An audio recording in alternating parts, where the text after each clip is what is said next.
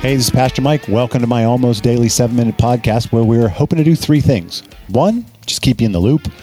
Two, try to be helpful in practical, simple ways. And three, just keep talking about the ways God is renovating his church. We call it Rechurch.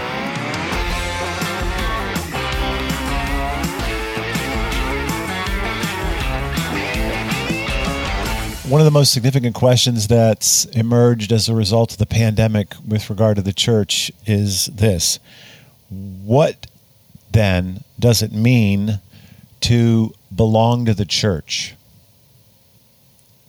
What, what's behind that question is the future church, the future normal, is not the same as it was in the past now, I, I have to keep reminding you that the church was already losing its ground as a as it were right? So there was a decreasing trend for decades really that had accelerated to some degrees in the last 8 to 9 years that was putting the future existence of Sunday morning church attendance as the core practice of the church in jeopardy.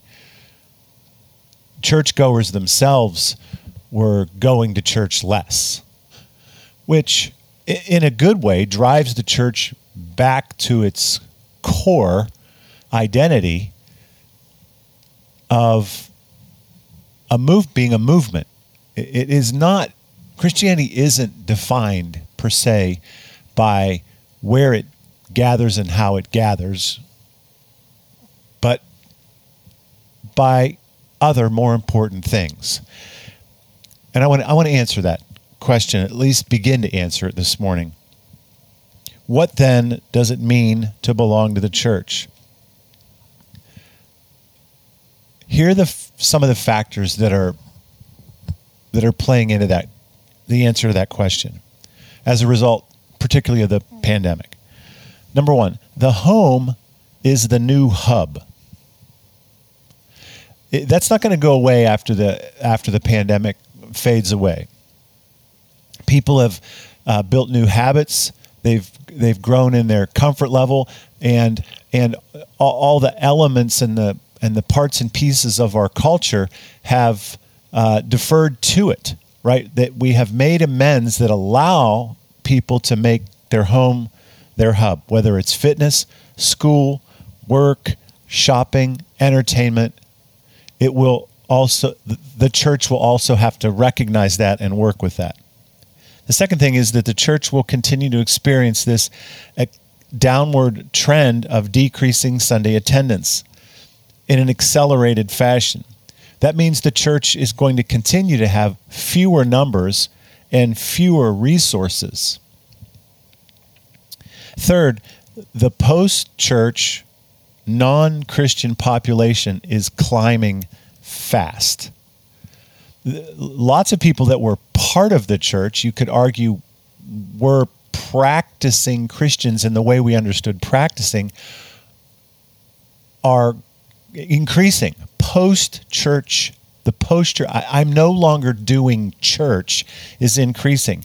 As are those who never went to church and don't plan on going to church so sort of the non-christian. Those two segments are growing.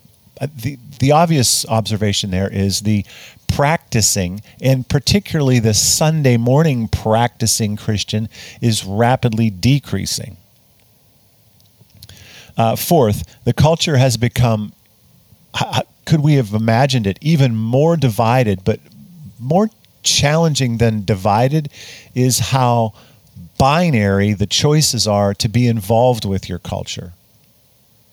Um, I, I had, I'm not going to give you an example right now, but the, think about the topics that are of relevance uh, and and hot within the within the larger public conversation And the whole cancel culture essentially means you have to buy in 100% to what a particular group is promoting to be true or not. Like you, you can't, the whole idea of, I sort of accept that, or there's some things I think we should think about to be a part of this. No, you have to be completely 100% bought in, or you're going to be kicked to the curb. It's very binary, which makes it really hard to live in what is oftentimes tension of truth. The Bible tells, look, you hang on to one without letting go of the other. Uh, a, man of extremes is a fool, right? So the the ability to engage culture is increasingly difficult. And then fifth, um, issue that that ties into the answer of what does it mean to belong to the church is uh, is this inability, the inability for the church to be united and coordinated uh, in a city at least or community is intolerable to the community. You understand what I mean by that? The, the world is starting to stand back from the church and go, you can't even get along with one another. You can't get on the same page for the kind of needs this community needs. You, you, can't, you, you can't consolidate your resources to solve a problem. And that is, um, and they're rejecting that.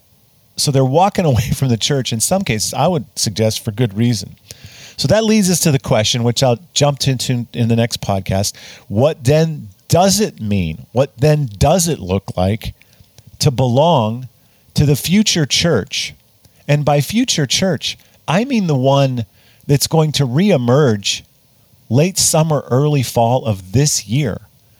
The future church is on our doorstep.